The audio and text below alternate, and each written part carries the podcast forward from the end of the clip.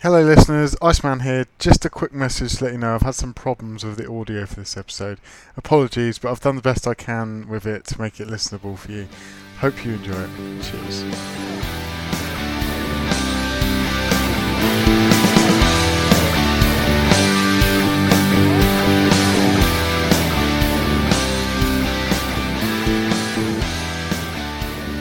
Eden the Hazardous doing it again for Chelsea, dragging them to the top four. It is the FPL surgery.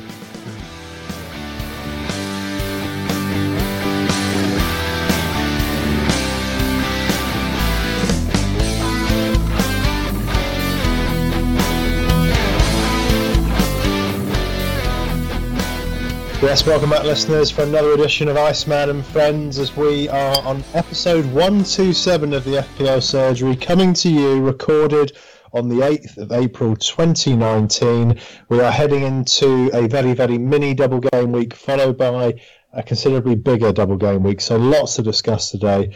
First of all, welcoming back the Iceman. Thank you very much, Philly, and thanks for starting off with Hazard, who I didn't captain, and it's just so painful to start the pod knowing that he's just scored another goal after I captained Your- Salah. Your marriage to uh, Salah continues, doesn't it? Mm, it was probably one of the worst captaincies I've done this season. My captaincy legacy is going downhill.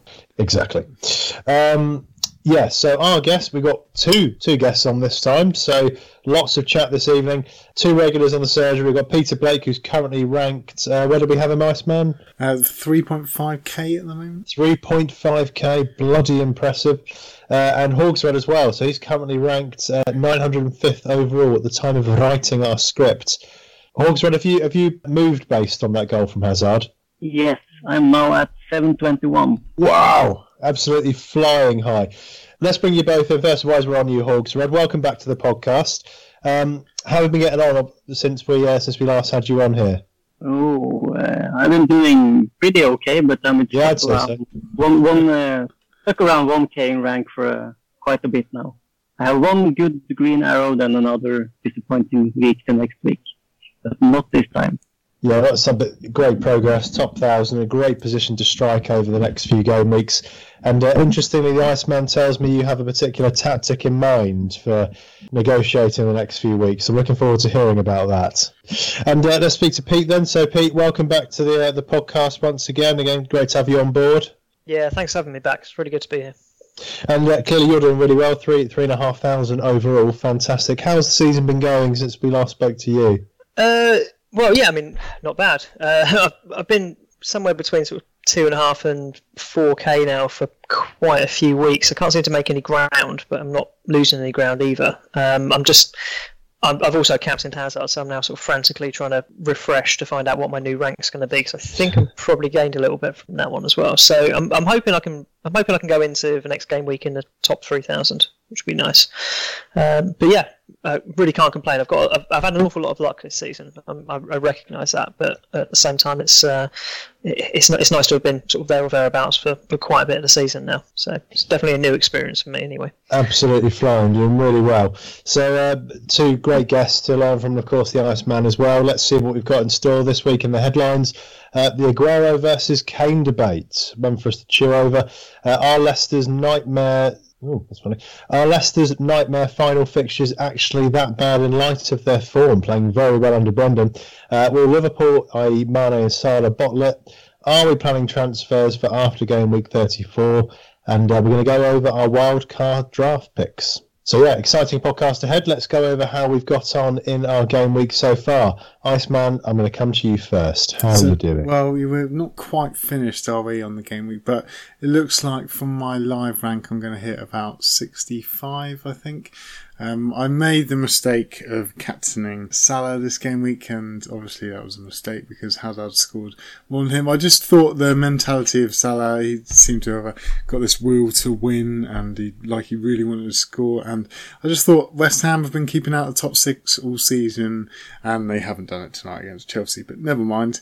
So I went for a transfer to take out Anderson, and it was Fraser that I brought in in the end, and it was between him and Tielemans and Tielemans scored, Fraser did not. So, not a great week for me in terms of my decisions. Uh, but yeah, 65, I think I'm going up about 23 places to 1,723. Nice. So not, not quite sure at the moment. Dizzy, dizzy company. Well, uh, my game week's gone a little bit worse than yours, but started quite badly. I banked a lot on Arsenal to do well. My transfer room was Lacazette. I wish I'd gone with some Leicester players now because he got me nothing. But uh, my high scores, I kept Wan-Bissaka because of Palace giving some decent returns recently.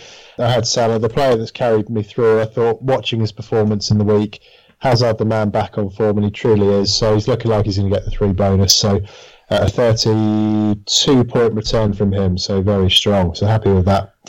Uh, Hogsrod, let's come to you. How, how have your game week gone? Yes, I'm ending on 79 points. Nice. I, uh, my planning for this week was mostly to get uh, three Leicester, Leicester players for the Huddersfield game. So I got Pereira, Maddison, Vardy. Those guys, along with Salah and Hazard, did uh, did get me the points.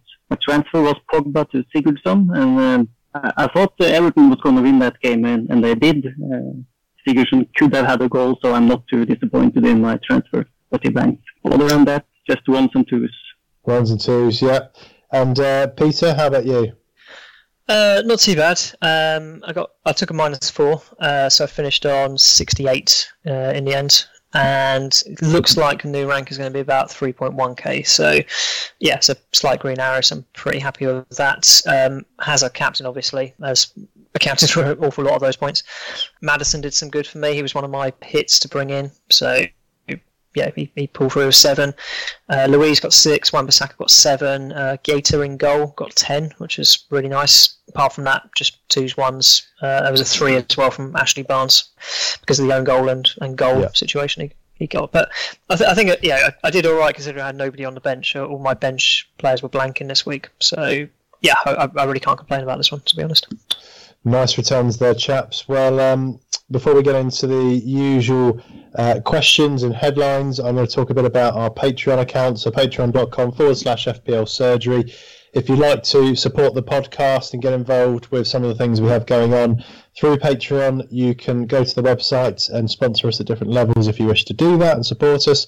It's all greatly appreciated. It goes back into the running of the podcast and what we give back to you as listeners. We've got a new uh, Patreon this week, so thank you to Eric Cowalker, who's just joined at the Slack level. Getting involved in that now. The the Slack channel is busy, plenty going on. Uh, and the Iceman spoke to one of our new Slackers, uh, which is Board Nielsen, and uh, and he had this to say. So very useful and informative. Loving the stats that are bouncing around the channels. And all members are trying to help each other. Really looking forward for next season already. So yeah, start to get into a mindset of prep for next season. So thank you, board, and uh, thank you, Eric, again for joining us. And uh, a great contributor to that particular Slack channel is Hawksrod and Peter. Peter, not so much as Hawksrod. Hawksrod is in there. What are you in there 24 7 at the moment, mate? You, you're very uh, Uh, consistent. no, no, no. I, I work and I have kids and uh, That is great and stuff. plan, plan, planning a bit, little bit of double game weeks. I think what, what you you raised there, Stephen, though, is um, just how what a great tool it is for procrastinating and escapism. Even if you're not interested in FPL, just to, to get away from the stresses of daily life. Yeah, that's correct. okay, well, let's get back to the FPL headlines then. So it's the Aguero versus Kane debate. Uh, Paul, Sky Player and FPL, a regular in our top 10, has asked Kane, Aguero, or both. So I'm going to open that up to the forum. What do we think, chaps? Oh, I can start this one. on. So, uh, Yeah. if if we're looking at Aguero, we've obviously got to be thinking about he's back in training. He's coming back from his injury, and uh, we've got to be worried about this Man City. Obviously, they've got the double game week coming up in game week thirty-five, but from game week thirty-four, they've got Palace. Then they've got two days rest. Then they've got Spurs in the Champions League. And then they've got three days rest. And then they've got Spurs in the Premier League. Then they've got three days rest again. Then it's United. And then three days rest and then Burnley. I mean, if you don't think there's going to be a lot of rotation in that, then you obviously don't know Pep very well. But whether or not uh, Jesus is going to play the Champions League and Aguero is going to play the Premiership, that's probably the argument to be had because that's what's happened so far this season. What are your guys' thoughts on whether or not Aguero is going to get all the time? I think whether he gets time or not, uh, I, I don't think he will get all the time, but uh, there will be a bit of rotation. But I don't think we can misunderstand that he is by far and away the number one choice there. I think Jesus is, is good. There's no doubt about that. I mean, he's far better than me, for example. But he is quite clearly not the preferred option at the moment. I think Pep is probably nailed down what he thinks his best starting 11 is. And you've got to consider they're in the Champions League, but they're also in a very, very tight race for the league as well. And they're not going to want to give an inch on, on that one. So I can see it being a situation where yeah, the strongest possible team will play as frequently as humanly possible. There may be an exception in possibly the FA Cup final, maybe an exception in one or two of the league games where the, somebody has to has to get a rest. But I, I, can't see it being a situation of, of mass rotation. I think he's he, I think he knows what his best eleven is, just about probably best thirteen. And he's, he's, he's going to hit them for all it's worth, I think. Yeah, that's a good point. I mean, you've got to look at the remaining games. So they've got uh, what is it, six remaining games now, and four of them are away from home. They're in all competitions, could have 11 matches in 37 days, so that's quite a lot of matches to play. So it's not only that, it's actually taken mentally fatigue for them. Like it's going to go across their minds in, in, terms of playing all these games, whether or not they can do that. Obviously, when they won the league, they were in what two competitions at the time, I think, and I think it does help being out of competitions. I don't think Spurs are going to actually. I don't think Spurs are going to go through in the Champions League, but they're going to give them a tough game. And is that going to affect the rest of the team? He's got he's got to change around somewhat. Uh, he's obviously got KDB coming back as well, Bernardo Silva. He's got plenty of options. So, S- Stefan, what, what, are your thoughts on this one? First off, I'm, I'm wondering, do, do you guys know if it was a muscular injury or just uh, something else? Because if he had a muscular injury, he will have problems playing all those games. Yeah, that's true. I, um, I didn't find anything on muscle it. injury. Yeah. It does say a muscle yeah. injury. Yeah. So, so that is a problem for me, and and uh, if he's going to rest some games, it, it has to be a Crystal Palace for me because he wants to win the Champions League. He also wants to win, win the league, but I've got to think that Pep thinks he can win versus Palace without Aguero. So for me, on Aguero, I'm just gonna not get him right now, but I'm gonna have a plan to maybe bring him in if Spurs beat City in the Champions League. Okay, yeah, fair. Because so if that happens, you pretty much got to have a plan to get the City guys because then Pep is probably going to field his strongest 11 for the rest of the games. Yeah, that's if Spurs do beat them. I mean, uh, yeah, it can happen. You know? it could, yeah, it could. Yeah, they do have potential if Kane suddenly hits form. I think. I mean, looking at the Kane versus Aguero argument, I've, I've, I've looked. I've looked at the numbers on it, and I, I can't. I can't really split them, to be honest. Uh, I think I'm going to throw some numbers at you now. Okay, so yeah, bear, bear with me here. But if you look at the amount of minutes they've played this season, Kane in the league has had about 500 minutes more than Aguero, but Aguero's XG is higher. So the quality of Aguero's chances are, are higher. Funnily enough, they're both having a shot on target every 52 minutes, which is really interesting. But again, the quality of Aguero's chances are better. So Aguero's getting a yeah XG every 124 minutes, Kane's every 164 minutes. So from that, you'd probably say Aguero. Well, in fact, you definitely say statistically Aguero's the one to begin. And if you look over the last six games, or the next six games rather, the final six games of the season, if you project those numbers out, you're looking at 4.35 goals for Aguero versus 3.29 for Kane. So we're into a position now where we think, okay, Aguero's probably going to score one more goal than Kane will over that period, so you bring him in. But it comes down to that question of whether he's going to play all the games. Now, Kane, I don't think will get rested, um, if at all. So he's probably going to play the full 540 minutes.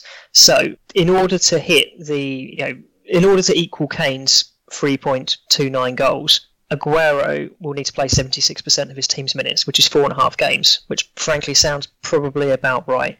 So, statistically, based on the form they've had this season and what we're expecting them to play over the next few games, they're pretty much a wash, I think. I think they're, they're basically straight down the middle. If you look at what they've done this season as well, both of them have had five hauls of 10 points or more um, within the season.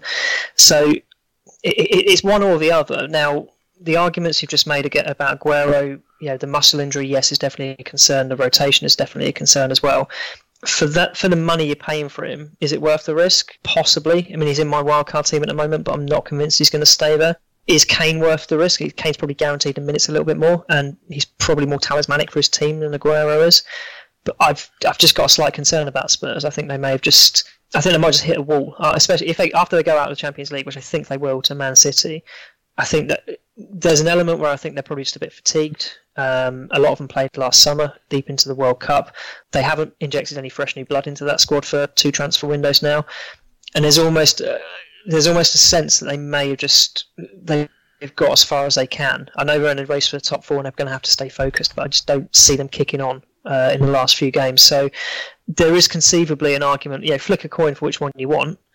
But there's conceivably an argument as well that you can maybe go without both, go a bit cheaper up front and put a lot of money into midfield where you can get Son, you can get KDB, you can get Sterling, you can get Mane, Hazard, for example, something like that. There's an awful lot you can put in midfield if you just take one of those two out it's it's a really tricky one though. It's a really tricky one. With, with, the argument on Spurs, so you say you reckon they're probably not going to do as well, but you've got to look at the fixtures as well as looking at City's ones because City's aren't easy. As mentioned, they've only got the two home games uh, left in the season.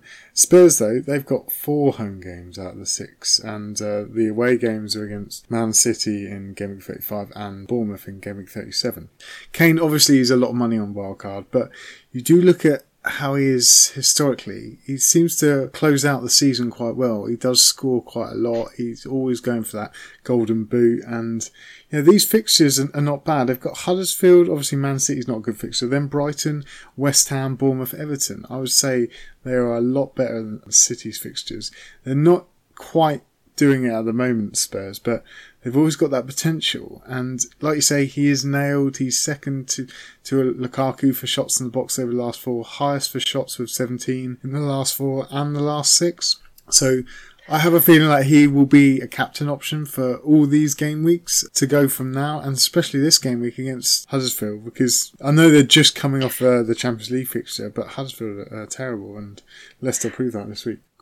I think I, I, agree with you that he's traditionally closed out seasons very well, but th- there's anecdotally, I think here from what I've seen this season, he, he does have tendency to drift a lot deeper in games and try and dictate play a little bit more and allow the runners pass. I think Lucas Moura has made a big difference, especially when he's on the pitch, and Son as well. Both of them basically playing up front, almost as a you know, as part of a four-four-two with Kane up front. But Kane will drop back quite a lot and allow the runners to go past him, and he's almost assisting the assister quite a lot, especially when he pings it wide to Trippier or Rose. So yeah, the I, I, yeah Spurs fixtures are, are, better than Man City's, but I'd argue Man City are a better team. So you know, Man City playing away from home potentially is a factor, but again, for me, it, it's it's kind of speculation. It's, it's a little bit of just gut feeling and what it comes down to. I think realistically, between Kane and Aguero, I can't really I, I can't really put much between them at the moment if I'm honest. Yeah, first, Stefan. Anything more to add on that one? Stefan? Stefan's mute, uh, mic is muted. oh, hello, there I am. I'm talking for quite a while. Yeah. Uh, for, for me, Kane was the first uh, guy on, on my wildcard, to be honest, because what uh, the previous game week learned me was I, I need to go back to the basics of my strategy, and that is to get the guys to start every game. To get the, you can't get points if you can't get minutes. So for me, Kane is gonna go into my wildcard squad and be there. And uh, I watched the, the Crystal Palace game, and for me, Spurs looked like a completely different team from the previous three or four games. They were very hungry. They was desperate for they were desperate for goals, and he missed a one-on-one as well, didn't he? Kane. Yeah, yeah, and uh, and, uh, and I think Kane was a good pick on the free hit, even though he didn't didn't deliver free hit game week 32. Uh, and and uh, when looking at the heat maps from the Palace game, you could see that uh, Dele Alli was the one who was dropping deeper, and Harry Kane has a heat map that is very close to being in uh, this 18-yard box, you call it. Uh, yeah, yep. it's, 16, it's 16 meters in Norway, so the difference. And but uh, for for me, uh, I would put more emphasis on Spurs when they have played with Son, Kane, Eriksen, and Alli together, because those games, both Son and Kane, have been very good and very attacking. And even though Harry Kane drifts a bit deeper sometimes, he is still capable of making assists. He's the penalty taker. He he he pushed away Eriksen and Trippier for the free kick against Palace. He he's going to score goals and he wants to score goals, and that is what I'm banking on.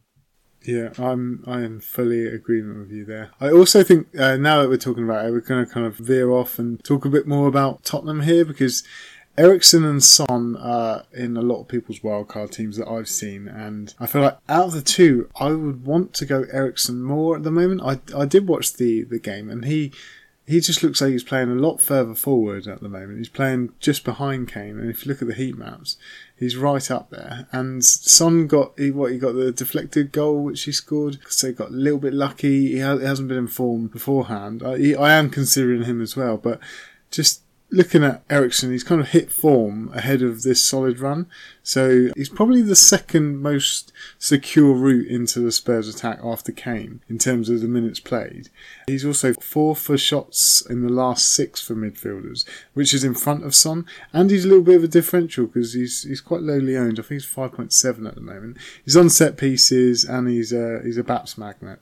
So he is one which I'm definitely considering. Well, I'm considering both Son and Eriksen. Probably Eriksen above Son though. Yeah, I agree with you. Son is um, mostly the fear factor because we know he can do lots of damage if you don't own him, even in a single game week.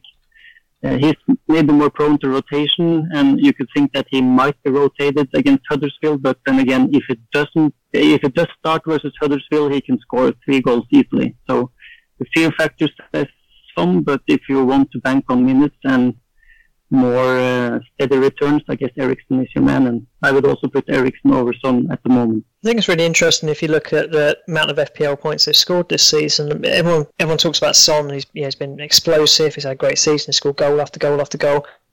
He's only got 15 points more than Eriksen. So, which actually, I'm just looking at it now, it surprised me quite a lot.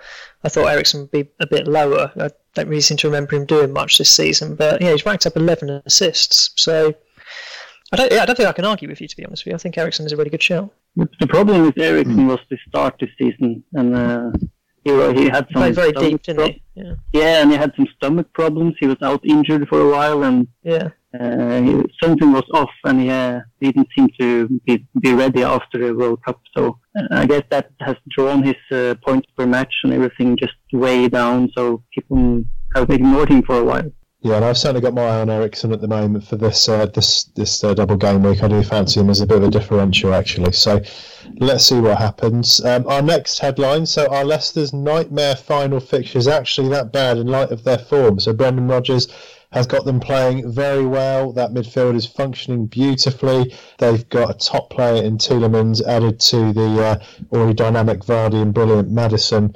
So let's throw it out there, lads. Um, Leicester move. Obviously, they haven't got the double game week, but beyond that, um, what do we think about them as a, as a go-to team? Well, yeah, Vardy's been bang on form at the moment. Know, he's top for shots in the box over the last six, second behind Lukaku for big chances over the last six as well, and uh, top for shots on target in the last four.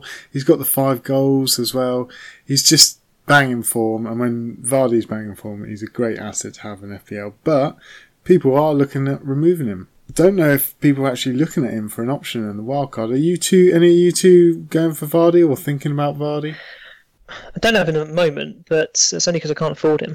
Uh, if I can find a way of squeezing him in, I think I will because I, I, think I'm not too concerned about them have, playing one less game. Uh, and because you're right, but he's just he's banging form at the moment, and arguably so are Leicester. Um, if you look over the course of the season, Leicester's xG for and xG against is actually pretty similar to Tottenham's, but Spurs seem to have um, eked out the wins and are still up there, Leicester yeah, probably about 15 points behind them. But it's the last few games that would worry most people and stop them going for Leicester. They're playing Arsenal at home in 36. They're playing Man City away in 37 and Chelsea at home in 38. And before that, they've got Newcastle and West Ham as well. So I, I think people have just sort of looked at it and thought, well, yeah, there's no double game week. There's only five fixtures instead of six. Let's let's not go near them. And it's on the surface, I think it's probably the right thing to do. But they've had really good results this season. If you look at those five games, look at the reverse fixtures this season. They beat Newcastle, drew West Ham, they did lose to Arsenal, they beat Man City, they beat Chelsea. So that's 10 points out of 15 in the reverse fixtures. And they've got three of them at home this time round. They've playing with a settled side. They've won the last four. They look strong going forwards. It, it, it, again, if you ignore the double game week aspect of it, I think you probably should be looking at having one or two assets in there. I think with the double game weeks, you can probably stretch to one, especially if you bench boost and you're going to want. Yeah, you know, Rodgers really has turned them around, hasn't- hasn't he? Like when when Yeah. Puel was there, it was just nothing. But Rodgers has done something there. You've got to give him credit for that. Yeah, I like Leicester players, but uh, the problem for me will still be game week 37 against City and 38 against Chelsea. And I feel I, I should probably transfer out Vardy for those games. And I have problems with planning a free transfer for Vardy in my wild card. And, and then it's easy to compare him to same price players like Eriksen or Son, even though they are in midfield, even Mane, and they seem just a bit more tempting. But I, I wouldn't really argue against anyone keeping Tielemans or Maddison or Vardy in their wildcard teams. Just no defense. I think he can he can easily outscore several of the double gaming players. Okay, yeah, no, I'd have to agree with that as well. I think I love the look of Leicester at the moment, and I love the way that uh, Tielemans has got that freedom to roam, as has Maddison with Ndidi just sat in behind. I think that's going to pay dividends to the end of the season. And yeah, absolutely, I think with the options available for the double game week, keeping one of those could be a really, really good option. I'd probably go for for Tielemans personally. I wish I'd have gambled on him this week. So, um, will Liverpool, i.e., Mane and Salah, bottle it? So they're still they're still in there. They're still against City. They don't have the double, of course, coming up, but they do have some some decent fixtures. So, is it worth keeping someone like Mane, Salah, you know, your Robertsons, Firmino's? Is it worth keeping them if you're planning for the double game week, lads? Yes, I am keeping uh, two Liverpool guys in my current wildcard uh, wildcard draft, and that's Mane and Robertson. And uh, the reason being, the Chelsea game uh, is tough, but in the Week 35 Cardiff away, I think they can easily match several of the double Week players. And the juicy part is Week 36 when they play at home to Huddersfield. And the guys at Liverpool are pretty much uh, not going to get rotated at all. Maybe Alexander Arnold is going to get uh, rotated since Gomez is back and he was subbed due to tactical reasons early in the Southampton game. But guys like Robertson, Mane, Salah, Firmino should be, Van Dijk even, should be nailed for the rest of the season. They should bring great value, maybe not in game week 34 against Chelsea, but for the rest of the games they should deliver lots of points, and I, I think I'm going to have to uh, have a part of those points. Yeah, I agree with the Robertson shout. If if you're keeping him, he's been in most teams since game week one. He has just done well nearly every game. And also, if you're looking at, at the back options, a lot of people are looking at Trent Alexander-Arnold just because he's a little bit cheaper, five point five to Robertson's six point eight. But who has Robertson got to compete with that left back spot now? I suppose it's Milner. Whereas Moreno is he gone now? Moreno. No, he is still there, but, but Robertson is also suspended in the first leg against Porto, so he gets his rest now tomorrow, Oh, Tuesday. good shout. I've uh, totally Yeah, so so he is he is hundred percent made to start every single game for Liverpool until the end of the season, Yeah, so- Un- unless of course uh, Liverpool uh, isn't a title contender anymore and he wants to give Moreno a goodbye game or something. But uh, Yeah, it's true. I mean, Robertson, Robertson's staying in my team. Wh- which players are you you guys keeping? Peter, who are you keeping from Liverpool? Uh, I'm not 100% sure yet. I, I, at the moment, I've got Ale- uh, in the wildcard squad. I've got Alexander Arnold and Robertson at the back. Um, in terms of in terms of minutes per touch in the final third, uh, for players who have played over a thousand minutes anyway, they're first and fourth. So they both of them love to attack. Uh, Alexander Arnold takes a good set piece, and in their last five games, they're playing Cardiff, Huddersfield, and Newcastle. And if yeah, they'll they will keep a clean sheet in two of those three games, maybe even all three of those games. There's bookmarks with uh, bookended rather with uh, Chelsea and Wolves, but I think yeah, yeah, someone like Van Dijk at the back as well, they can still there's potential for clean sheets in those games as well. So I fancy their defence a little bit more than I do going forward. But when when you get to Salah and Mane, it's a bit more of a it's a bit more of a confusing situation because if you if you look at Liverpool and their attacking stats for like big chances, shots on target, xG, etc., they're they're basically second or third, behind Man City for all the key stats. So that they're by far and away one of the two best teams in the country, and uh, uh, you you really want one of their attackers in there. But when it comes to individual players, Salah's numbers are very good. He's you know right up there in the top ten for all the key all, all the key indicators I would look at. But he just seems to be failing the eye test at the moment. He seems to be lacking confidence and not really not really firing in the way we know he can do. Certainly not for the money you pay for him either. Mane over the last six games has scored a hatful of goals. He's really, he, he looks great on the eye test, but in terms of the actual underlying numbers, they're not actually that impressive. In terms of you know, he's 16th in terms of shots on targets and you know touches in the final third. He's 31st. I mean, he's there's a lot of players doing more attacking output than he is, but again, he's scoring goals. So we're in this strange scenario where Salah doesn't look good, but his numbers are good, and Mane looks great, but his numbers aren't great. So I don't really know where I want to go with that at the moment. Mane's in my team at the moment purely for the you know the financial um, element of it, and I, I, definitely want one of them in there. But I'm not yet. I'm not. I'm not massively comfortable having Mane in there at the moment. Yeah, I'm the same. I'm, I'm, exactly the same. I've got. I had him in mind, but just as I mean, I hate using this word, but just as kind of like cover for for Liverpool because I do think they're still yeah. a strong attacking team, but I wouldn't have faith in him scoring as many as he has going forward. I mean, I was listing it nearly every week that he was getting a shot on target, and every time he was doing that, he was scoring. I mean, he's now got a shot on target where he's not scored within the last six, so he's got six shots on target. He's got the five goals you know, I just, I still, I'm still unsure whether it's sustainable. And I do think that Salah is gonna get back this confidence. Uh, maybe this goal that he scored at the weekend is, is going to mean that he's you know, going to start flying now. He's always had the stats, Salah, and he, they've never faded for him. So he's always got that potential, and he always scores against the Saints as well. And he's still the top scorer in FPL, I think. Um, so yeah. It, yeah, it does show that he is a, a, great asset. It's just a lot of money for such little return at the moment, and you just can't trust it. And that is the problem. Whereas we could probably move that money around. Ideally, if they had a double game week, I think a lot of people will be on him. Will they not? Is that would that be the case? Do you reckon if if they had an, a double game week, would would you have Salah in your team? Yes, I think I would. Yeah. Yeah, probably. Exactly. Yeah. So and but it's Cardiff in the double. So Cardiff lost five 0 to City at home. They lost five one to Watford, five one to United at home, 3-0 to Spurs at home, and Spurs could have scored seven that game. And are they go- are Cardiff going to sit back at home to try get a draw, or are they going to do like the other times and try to attack, try to play, and, and get squashed by Liverpool? I, I think Liverpool can score a lot of goals in the Cardiff game, and that is also part of my reasoning for wanting to keep some Liverpool attacking asset. Yeah, ideally it would be Salah, but you've got to think as well. Cardiff are scrapping for relegation as well. They yep. do have potential to stop teams, but maybe yep. not the likes of Liverpool. I don't think they've got uh, potential think... to stop Liverpool. they're, they're, a, they're a championship um, team at best. Yeah, I think I agree. Yeah. But, but I think Salah is too expensive for the wild card because you won't captain him in 34 and you won't captain him in 35. So uh, three million on top of Mane, it doesn't seem right for me. Yeah. So is there is there an argument to go about either, and maybe like yeah. say go yeah I've got I've got that double Liverpool defence. Do we just say look they're a great attack inside, but we just don't know who's gonna who's gonna kick on at this point?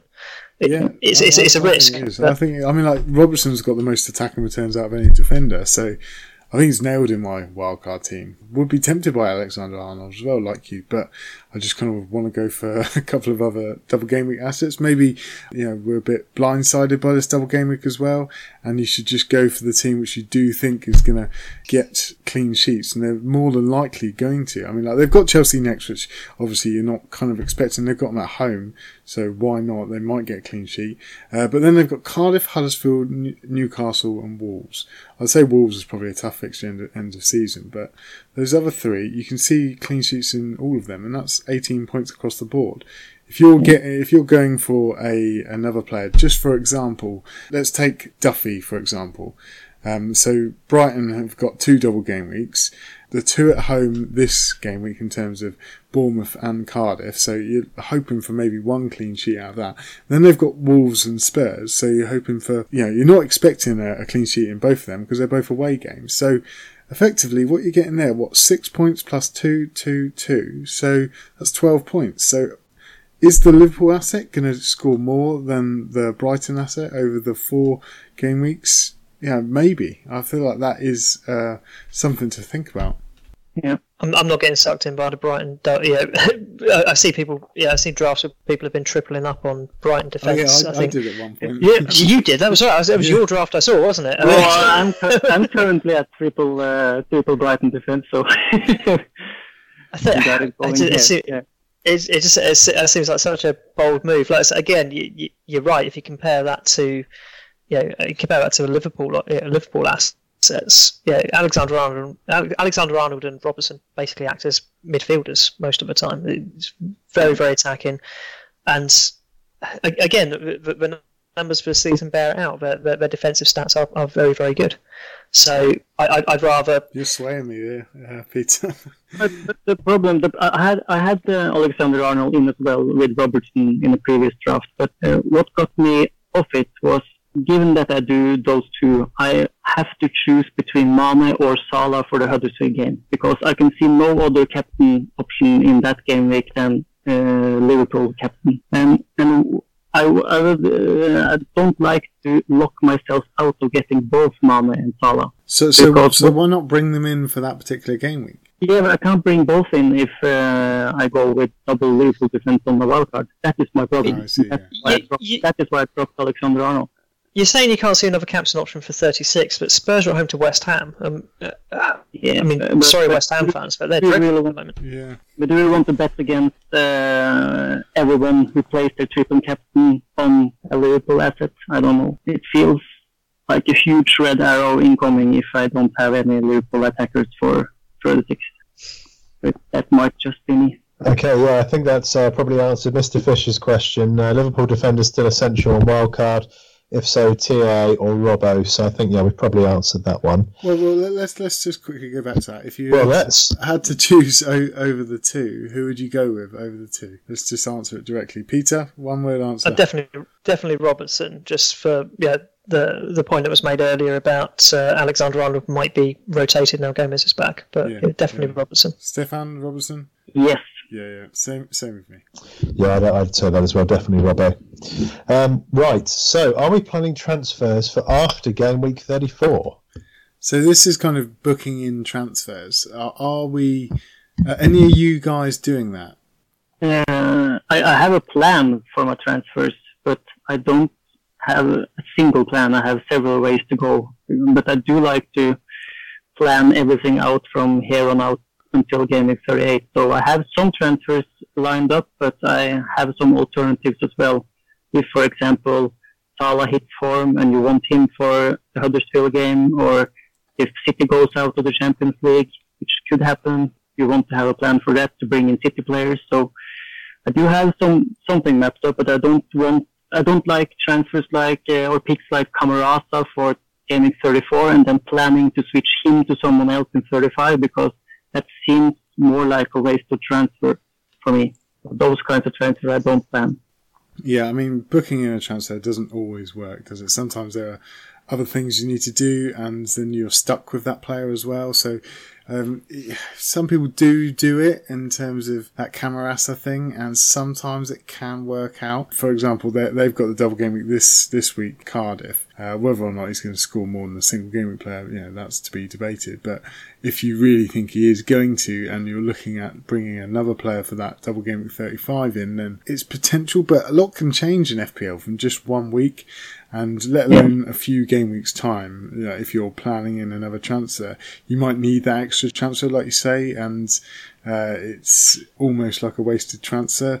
Sometimes it can be, sometimes it can't. It does depend on the situation. I, I just like to stay flexible in the situation. Peter, what are your thoughts? Uh, I'm I'm definitely not planning. Uh, what I cause what I did earlier in the season with uh, yeah 31, 32, 33, there was the blanks and the doubles and the blanks again. I started planning for that probably about game week 28, yeah 27, 28, and I spent a lot of time putting together this yeah this grand master plan of who's going to come in and when, just to make sure I've got you know ample coverage for all of it. Uh, worked a way through. And arguably, it worked worked out all right for me. I think yeah, I've, I've held rank during that time. Uh, I haven't necessarily kicked on as much as I wanted to, but yeah, I'm, I'm going. I'm coming out of that period pretty much the same as I was going into it. But I'll tell you what it did is it absolutely sucked all the joy out of the game for me. I'm only just getting back into it now because every move I was making was preordained, and it was so boring. I knew exactly what was going to happen. and I did, yeah, just just stopped engaging with it at all. I think I'm now now at a point with a wild card. Got yeah, it's five game weeks left. There's six games. Yeah, a lot of the teams left. I'm looking at those fixtures as a block and thinking, right, what's the best team to attack those five or six fixtures with? Yeah. And you're you're absolutely you're absolutely right. You know, things change, and you know, players are going to get injured. Um, yeah, someone's going to get sent off and get banned. I want that flexibility in there, but yeah, not not just because it's a sensible thing to do at this point, but it's also because it keeps it interesting. it means I, I continue to, to engage with it, and it's it's not boring anymore. Yeah, agree with that. Right, so before we get to our last headline, let's tackle some of the individual questions, then we'll go over our teams. So, first of all, uh, interesting chaps coming here.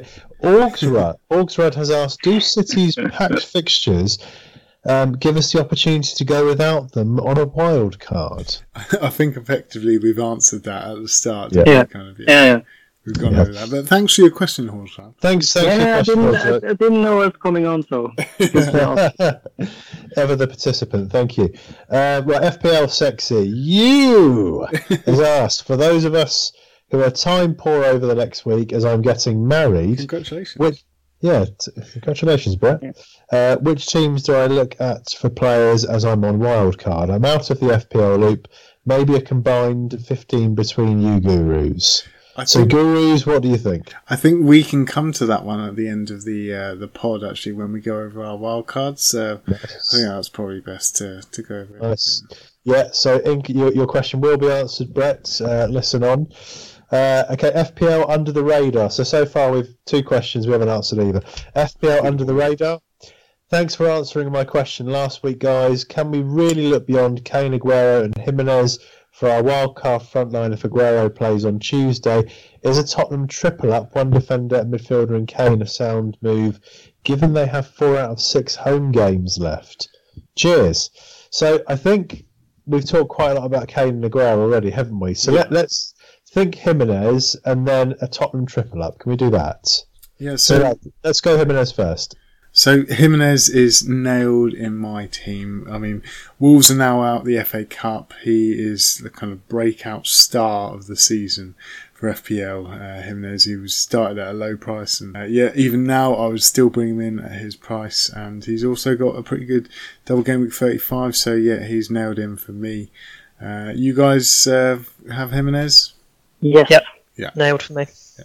He's a season yep. keeper, really. I mean, it's just there are no options in that price bracket which I think can compete with him. So yeah, nailed on him. Yep. I think, but back, I mean, back to the original question of Kane versus Aguero, though. I, I don't think it's Kane and Aguero. I don't, I don't, really think we can afford to do that. I think there's too many options in midfield yeah, uh, to consider as well. So, yeah, we're going to need you're going to need to find a third striker uh, as well.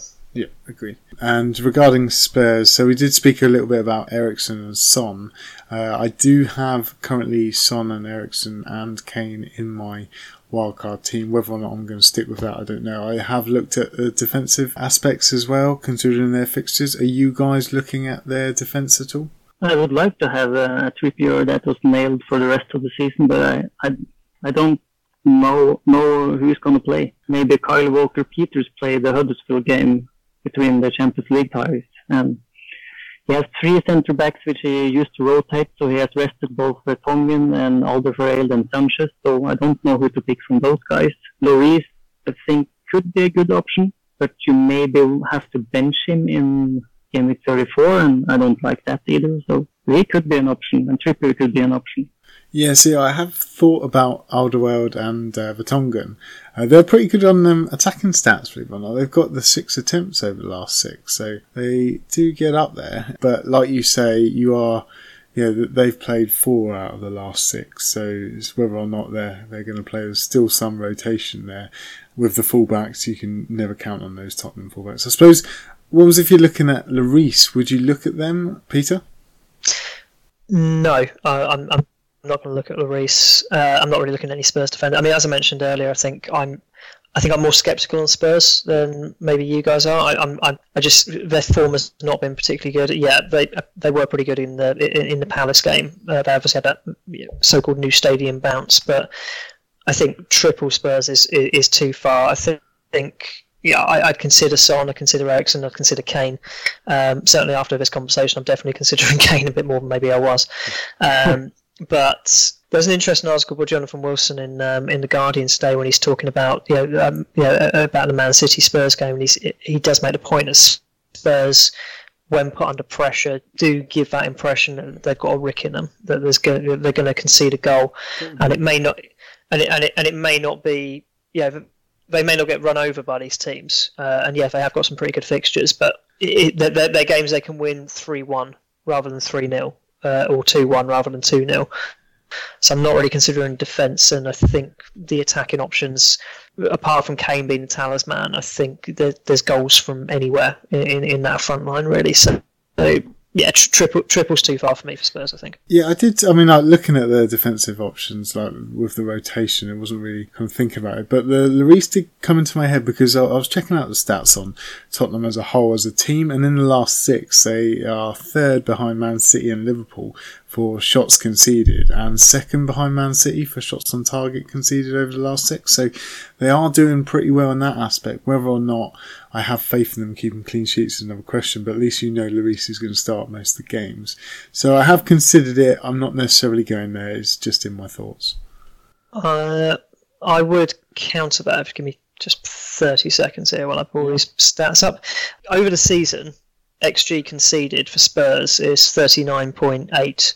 Now that's worse than Leicester. That's only just slightly better than Crystal Palace.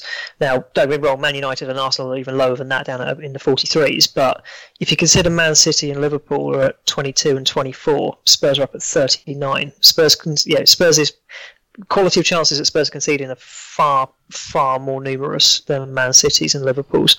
So if, if you just take everything out of it, you think, okay, I'm, I'm going to double up on the Liverpool defence. I've definitely got Laporte in my defence as well.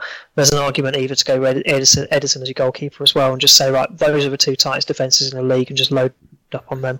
I don't think Spurs are. I don't think Spurs are solid. it's, it's, certainly not this point of the season. Good argument. Yeah. Yep. Okay, uh, I think that semi answers Gorton then, oh, sorry, then Cattison or Guatem seven four two.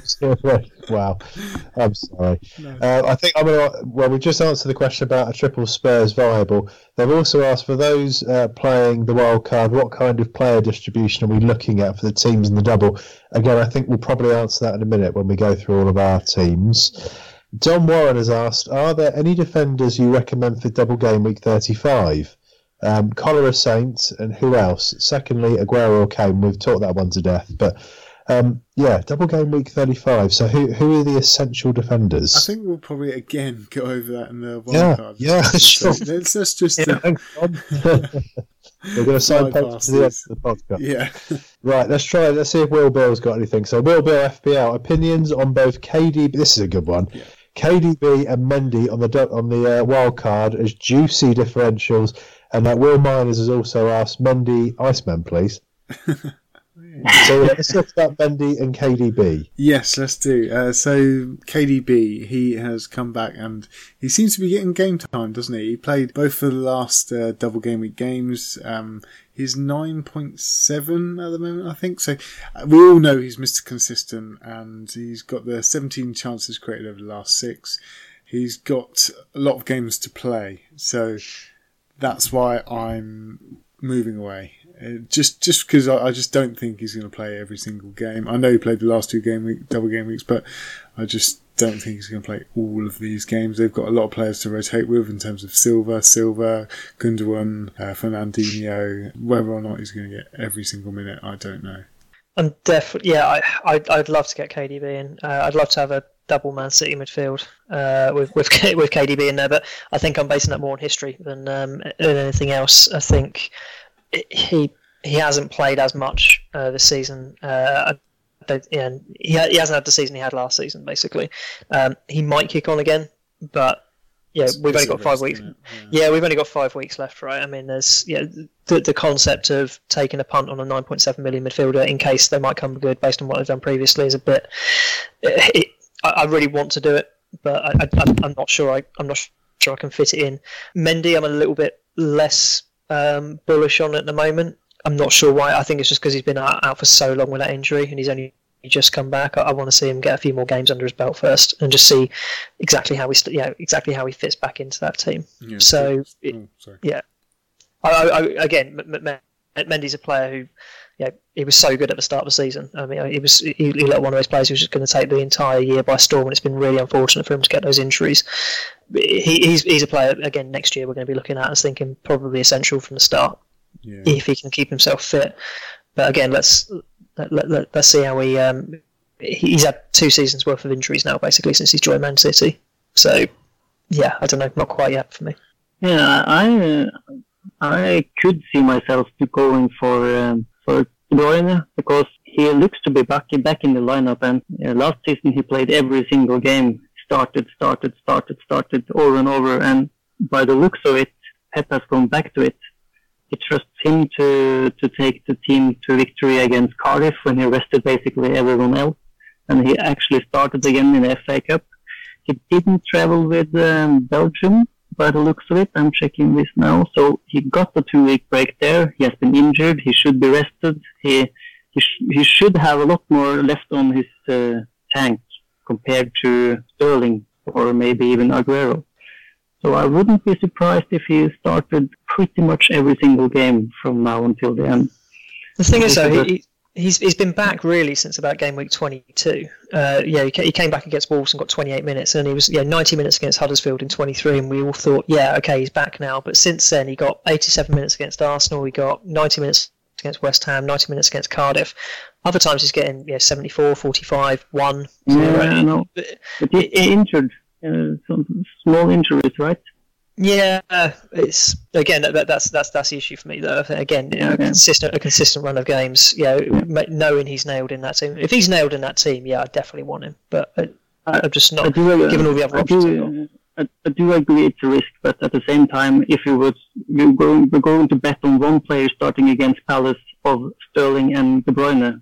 I'm not so sure I would say Sterling starts over De Bruyne in that game, and that worries me a bit with Sterling. I think he's So- a player which uh, people are looking at if they want to kind of rise the ranks, something different, a little, like you say, it is a, a more of a differential. Not Yeah. necessarily for maybe people in our position, but you know, if you want a, something a little bit different, it might pay off. It's got the potential to, but uh, yeah, it's like a I don't know, seventy to thirty percent chance or something, and Yeah. uh, uh, yeah, I don't think it's going to happen, but it, it could. And Mendy is a no-go for me because with Delph injured and Zinchenko, injured, I think that was the reason Mendy played the FA Cup. And when they, those guys come back, I think maybe Mendy is back to partying and not playing.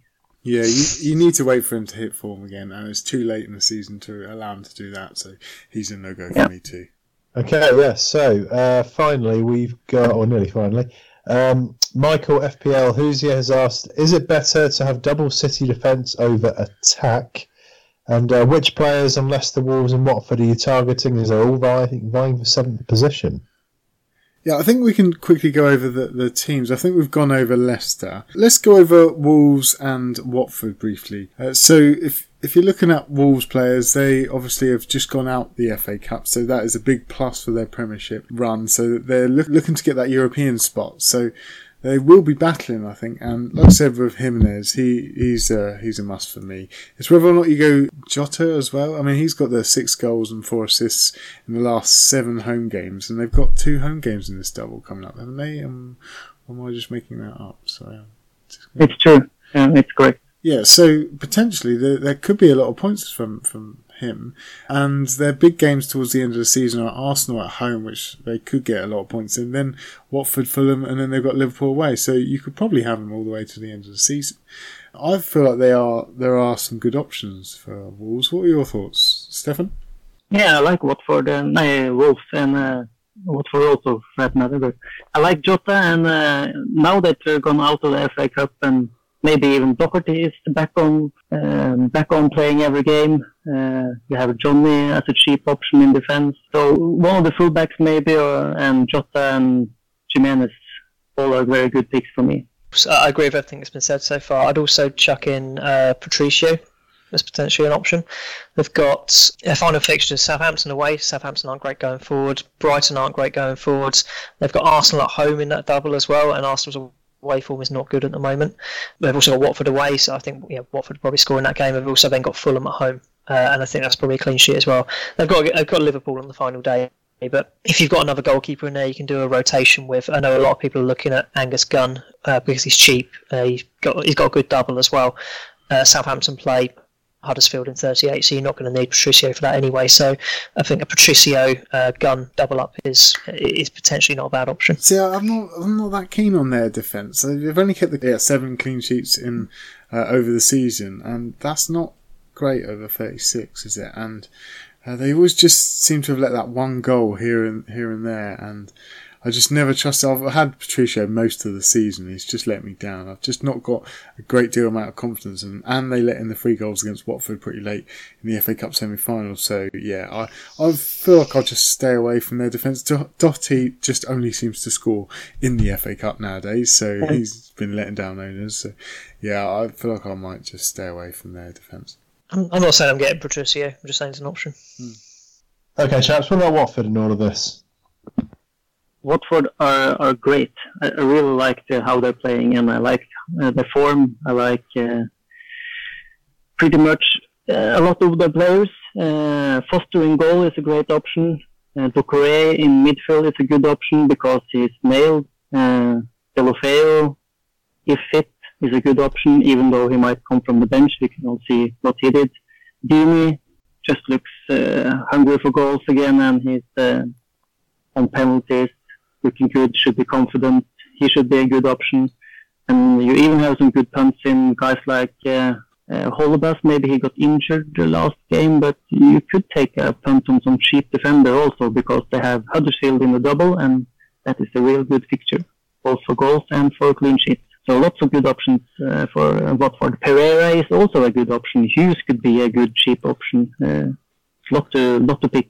Yeah, they, they do have the double game week, but it's just they are still in the FA Cup, and whether or not they will try and prioritise that. Huddersfield, they do play them, then two days rest, then it's Southampton. I mean, like, the fixtures towards the end of the season aren't that great, though, are they? I mean, they, they play these two, and then it's Wolves at home, who will probably be, want revenge. Chelsea, uh, I suppose West Ham, yeah, it's not a bad fixture. Um, and then they've got they've got Arsenal at home this game, game week 34.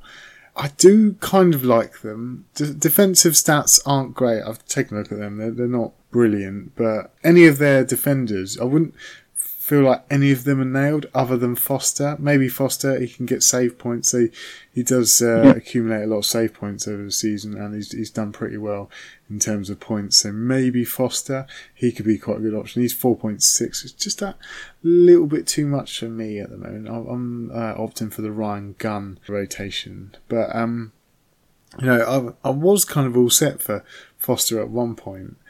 But I just feel like um, Gomes might need prep for the final, and he could just come in and play play an odd game. So I'd be worried worried about that because I do think Gomes is going to play the final because uh, it came out that Ben Foster said today that he would absolutely refuse to play in the final. Gomes deserves it and should play without doubt. He has never let this club down and never will. He was fantastic today. That was uh, in the semi final. So you know, it's a great gesture from Foster. It looks like that would be happening. So I'll be a bit wary about that if I was to keep Foster. That's why I, I took him out in the end. What are your thoughts, um, Peter? I don't really have anything to to add uh, other than play, of the players that have been listed. I'm just it's funny. I've got two of their players in my wildcard draft. I'm not massively happy about having either one of them there. To be honest with you, they, they seem like they're a very, it's a very solid, very solid club, very well run club. On the pitch, they look fine, and of their FPL assets, that none of them are quite none of them quite excite me somehow. I don't know what it is. I mean, I looked at players like Deeney, and I thought I can't.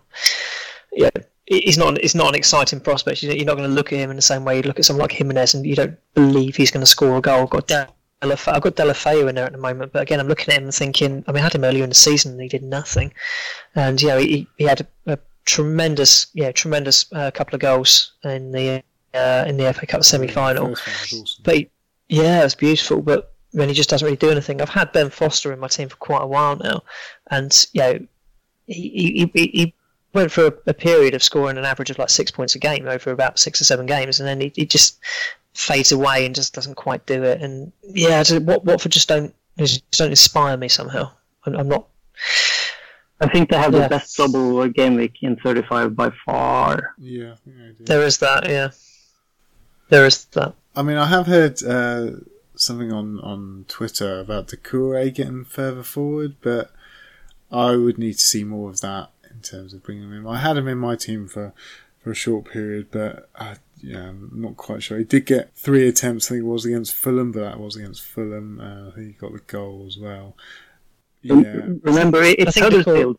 Doucouré has openly said as well he's looking for Champions League football, and he's yeah he's possibly be on his move on his way next season anyway. So whether he's looking to go for last hurrah, and he has done well this season. Maybe. Again, you know, people have talked about Pereira this year as being a really good option, has done really well. Doucouré's only got three points less than him. Yeah, he's yeah, yeah. and Doucouré plays right even with a short turnaround between the games. Really interesting. The uh, the the Watford player with the most points this season is Ben Foster. So that tells you kind of tells you everything you need to know about them, really. Yeah. Okay, so let's uh, let's go to Sky Player and FPL. Paul's question: Is there any argument to go without City altogether, given the hectic schedule? I think we kind of expressed most of that earlier, didn't we? Yeah. Um, so hopefully we've we've helped you out there, Paul. In that case, chaps, it's time to go over our double game week wildcard drafts. Can I go for a piss first? it's time for the Iceman to take a piss first. go ahead. Cheers. Going for a poo. See you in two.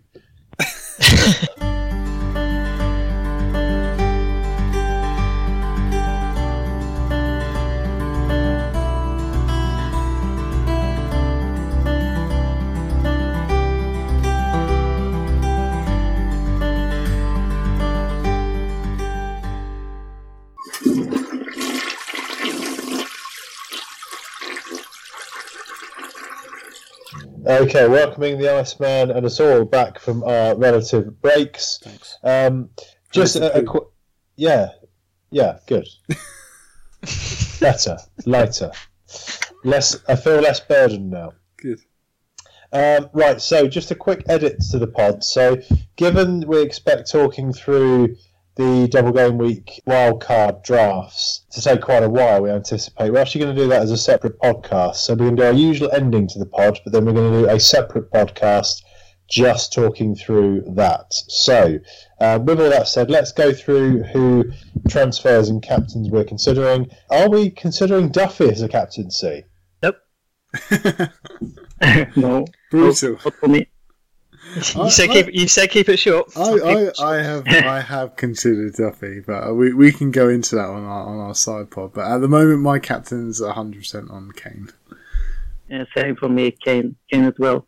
Kane for me. Uh, I it, I don't yet have Kane in my wild card. You will, uh, you although, do. You'll be captain then. yeah, well, to be fair, I'm looking at my wild card now, and he's sitting there, and he, yeah, if he's, oh, he's there now. if he's in, he's definitely. It, it, if I press confirm transfers, he's definitely going to be my captain. Yeah. Yeah, we're, we're locked on Kane, I think. That's the reality. Um, transfers, I'm not going to uh, suggest we talk about, given we're going to do a whole podcast on that. Okay, let's go through the mini league. Uh, now, see if the dust has settled after tonight's fixture. Uh, so let's have a quick look. Yeah, okay, let's just go through the current top 10 before the update for tonight. So, in 10th place, we've got Shane Borrett. Ninth, Will Miners is still in there with a minus strike. Allen's in eighth. We've got Henry Wakefield in seventh, Ian Clarkson sixth, Paul Jones fifth place, Nate Thomas fourth, Callum Huey third, Michael Taylor has dropped to second as Richard Jenkins has overtaken him full of flair. Uh, Richard's overall, let's have a quick look, it's 30 seconds, so he is flying. Oh, he's just hit 77 as well, so. Although he might get stung. On, Oh. He captain Mara, he's going to get stung on that hazard. Lack of captaincy, I feel. But yeah, great job from Richard there. Fantastic work. Yeah, right. Brilliant work, Richard. Okay, we've got a Patreon winner for the last month, Iceman. Yes, we do, and that is Frederick Tannum. He is going to win one of, well, he has won one of our mugs. And Frederick, if you could, uh, I know you're in our Slack channel, so just send me your address and I will send that to you as soon as I can. Top man, Frederick. Well done, sir. Um, let's have a quick look in the feedback fo- feedback box. Wow, feedback box. FPL Connector said, "Great episode, guys." He agrees with my choice of crisps in last week's debate. Uh, the, What was, it uh, the what was your crisps? uh, it was a steak McCoy. I'm still well and truly on skips. What, Peter? Hogsrud? Favourite crisps? Yeah. There's uh, there's, there's these lentil crisps. They're chili and lemon flavour. Uh, they are I, I barrel loads of them a week. They're amazing. Sounds disgusting. Uh, They're Stefan? amazing. Oh, that they're from Aldi. No. Oh, okay. Although if you tell me how do you do them, I'm going to be there. Stefan? Just give me something salt and I'm okay with crisps or chips or something Norwegian and something salty. I'm, I'm good. Uh, to, to quote Alan Partridge, a pipe of Pringles should suffice for Hogsrud. So Yeah, that's okay. Excellent. Okay, yeah. So uh, I think that's uh, we'll, we'll, more of those. If you, any of you have a particular questions about uh, things a little bit unique to us, then do ask. Uh, we're keen to answer. Ask Iceman, are there any sexy thoughts this week? yes, there is. I will play it now. Feel sexy with sexy thoughts. This week's sexy thoughts goes out to changing your diet. Something I've been doing recently. Been trying to become a little bit better person every day by one percent. And recently I've been changing up my diet, and it's made a massive difference. I'm eating less farm or less factory farm food. I'm eating less meat. I'm eating more green, cruciferous vegetables, more calorie dense foods, avocados, nuts, stuff that is healthy and I'm loving the benefits of it. If you have to eat meat, I dare say the way to do it is to buy something that's not factory farmed, buy it from a local farmer or a local shop, local butcher, which goes back to shopping local. So yeah, get into the healthy foods, people, and don't get married. I'm not getting married. you. You are getting married, you big liar. Yes. Well, uh, Bully, you'll be a follower of your diet because you've been logging your diet for the last eight years, haven't you? Yeah, it's pretty consistent on MyFitnessPal. So uh, yeah, if you want to see what I eat every day, then um, well, actually, no, no, I'm not going to suggest that. so I can't Friend imagine anything. Yeah, yeah. If, if, you, if you're interested in that, there, there's there's more to life. Trust me. So, okay, so yeah, another great uh, great addition there from Sexy. Yeah, Uh, I want to thank yeah, top man again, and good luck with your wedding, Brett. No one deserves it more than you. Great guy. And I mean that in a genuine way because you know it, it has its ups and downs, but overall is worth it. So Look at you and your experience and uh, yeah, well, I've, I've, I've, your I've- wealth of I've- knowledge. I've, I've made it over a year, haven't I? Mm. Yeah, well over a year now, mate. Unbelievable. And I still have a man room, so that's that's uh, that's good going. This time next year, I probably won't, I'm sure. But okay, so I want to thank our guests for joining us. First of all, Hogsrud, Thanks. Thanks for having me on. Great having you on board. Peter Blake, thank you for joining us again. Pleasure as always. And uh, let's uh, tell you how you can get in contact with the surgery. So, like we mentioned earlier, if you'd like to support the podcast, patreon.com forward slash FPL surgery. Uh, you can join our mini league at 225 369. Uh, the website is fplsurgery.com. You can find us on Facebook, SoundCloud, Reddit, Twitter at FPL Surgery. Uh, you can also email us info at fplsurgery.com. Uh, Iceman, any final words of wisdom heading into these double game weeks? Uh, there, there never is and uh, never was. Never was, and there never will be. Uh, thanks for listening once again. Good luck with your game weeks and up the pod. Out the pod. That's God. the pod. Aha!